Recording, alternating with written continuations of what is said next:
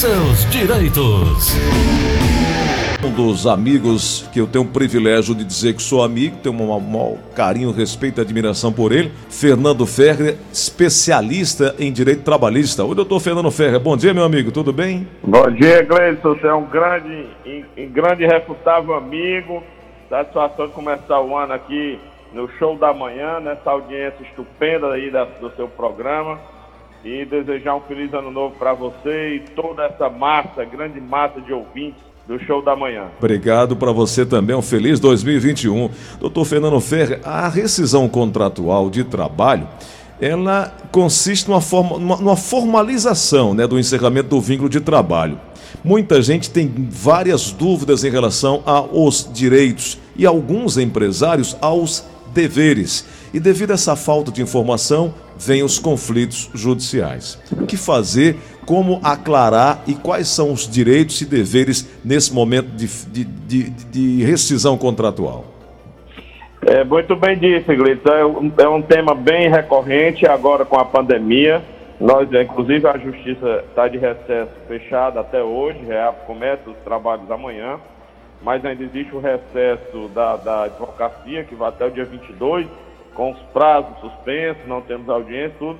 Mas nós estamos aqui de vento em polpa aqui no escritório, exatamente protocolando algumas ações de consignação em pagamento, principalmente pela questão da, da, do período da estabilidade que o empregado adquiriu com a redução ou a suspensão do contrato de trabalho. Ou seja, se o empregado teve é, três meses de suspensão ou redução, é, acabou agora dia 31 de dezembro passado, ele vai ter três meses agora de estabilidade do emprego.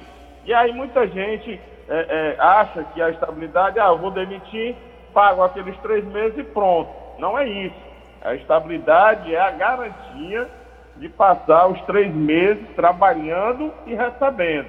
Ou seja, você pode rescindir agora e pagar os três meses, que seria a indenização da, do, do contrato de trabalho da estabilidade.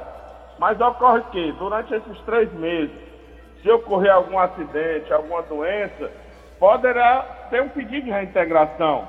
Poderá ter um afastamento pelo INSS, uma doença, uma coisa, e poderá dar problema. Então não é questão só da indenização.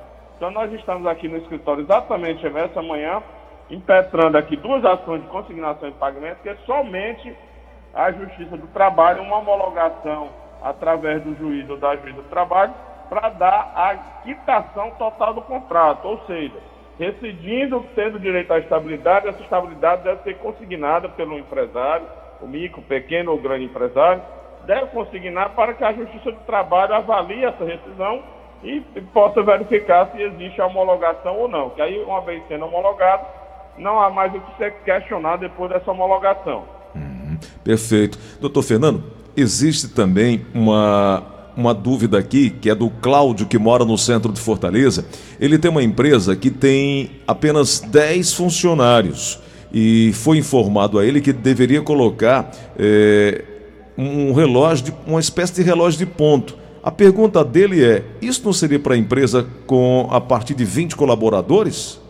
É, até a reforma trabalhista em 2017, finalzinho de 2017, era obrigatória a partir de 10. E tinha 10, não, era nem obrigatório a época, agora são 20 empregados. Então ele tem que ter o registro, pelo menos o registro manual, não fica obrigatório o registro eletrônico. Mas, se ele tiver condições, a nossa orientação é que ele coloque sim o registro eletrônico, porque é uma garantia que ele tem melhor com relação ao cumprimento das horas, porque o manual sempre há muito questionamento, principalmente quando é aquele manual feito o horário britânico. Então, ele não dá uma garantia é, efetiva ao empresário. Então, é importante esse ponto eletrônico, mesmo ele não sendo obrigatório.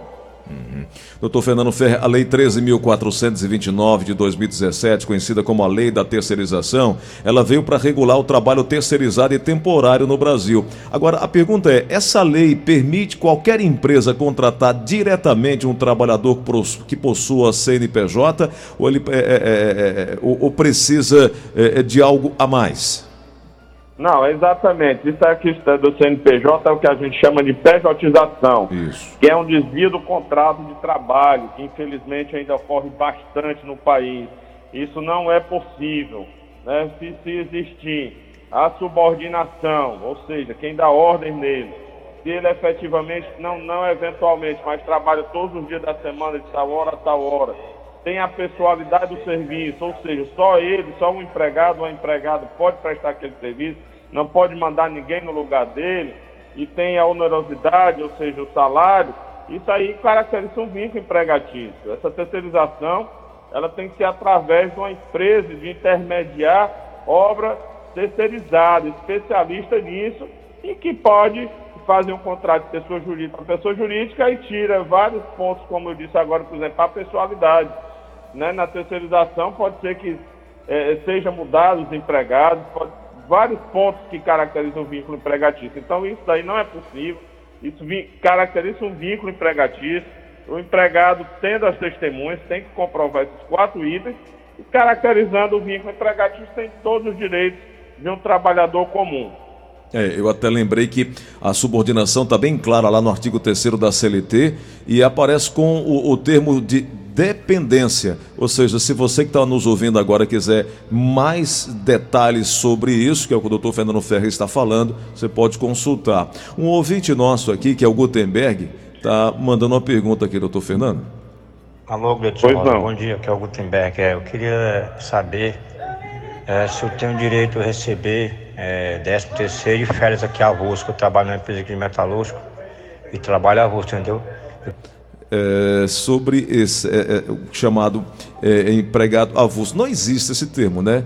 Avulso. Pronto, né? isso aí é, é um novo, é, um, um, novo vilipêndio aos direitos trabalhistas.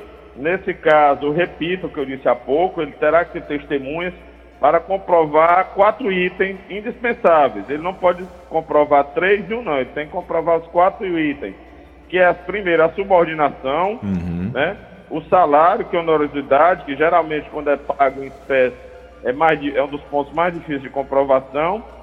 A, a pessoalidade de serviço, só ele pode prestar esse serviço, não pode mandar ninguém no lugar dele.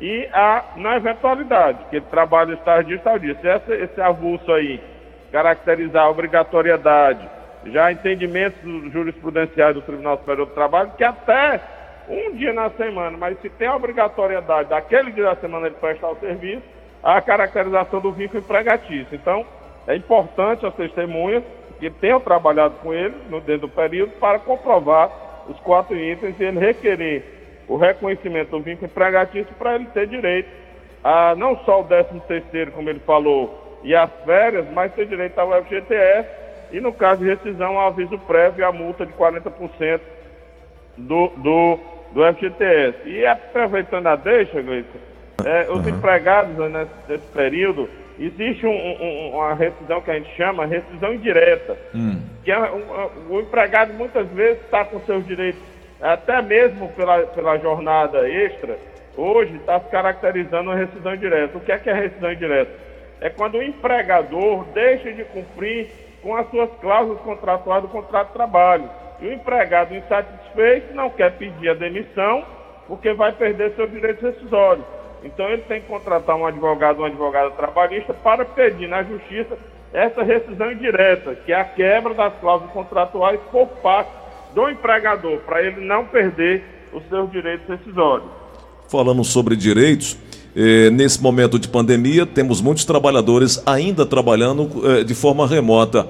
Há diferença sobre direitos? Os direitos são os mesmos de um trabalhador convencional, normal, a um trabalhador que está atuando remotamente, doutor Fernando Ferro?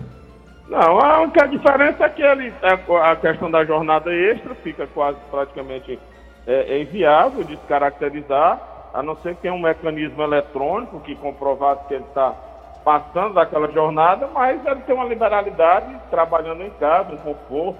Eu sempre fui muito favorável a esse tipo de, de, de jornada. Eu acho que é um dos pontos que a pandemia veio ajudar. Foi é, acabar hoje, inclusive, grandes centros econômicos como Manhattan, em Nova York, é, a, a, questão imobiliária lá hoje está um caos. Os edifícios que eram alugados por milhões, hoje está valendo menos da metade, porque as empresas estão desocupando os espaços viram que não havia necessidade desse espaço, todos os empregados estão trabalhando em casa, principalmente nesses grandes centros, São Paulo, Rio, Minas Gerais, onde o empregado mora muito distante e perdia muitas horas para se deslocar para o trabalho e de volta para casa. Então há um ganho de qualidade de, de vida ao trabalhador que permanece mais tempo com a sua família. A questão salarial de mais pontos são todos é, é, é, é, iguais, mas é importante sempre ter aí um acordo entre o empregado e a empresa, principalmente no que diz respeito às despesas que são efetuadas, porque, por exemplo, quando você está no home office, né, que é, o, que é o teletrabalho, você tem despesas com energia, com computação, com limpeza e vários outros, e é importante ter um acordo individual do empregado com a empresa com relação a essas despesas. Pois é, e deve ter um, um, um contrato, doutor Fernando Ferro, prevendo isso, quem deverá ter a responsabilidade, a responsabilidade de prover os equipamentos, a infraestrutura e o custeio disso? Pois é, no contrato não tem, mas agora como houve a mudança e muitos estão indo para home office, o teletrabalho, é importante fazer um acordo individual para um aditivo a esse contrato de trabalho, né, inclusive, para que fique comprovado o que é responsabilidade da empresa e o que não é responsabilidade da empresa. De cada um, é verdade. Uma última pergunta chegando do ouvinte nosso aqui na linha verdinha. Alô, quem fala?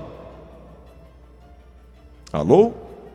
Bom, não tem aí o ouvinte lá no, no telefone, mas tem aqui na internet, que, é, desculpa, no WhatsApp da Verdinha, que é a Gláucia, que diz o seguinte: me chamo Gláucia, é, meu genro estava trabalhando com um contrato de dois meses, contraiu o Covid-19. Ele pode ser demitido? Está tentando é, é, ir para a perícia do INSS. O que fazer? O contrato terminou dia 3 de janeiro agora. O que fazer nesse caso, hein, doutor Fernando Ferro?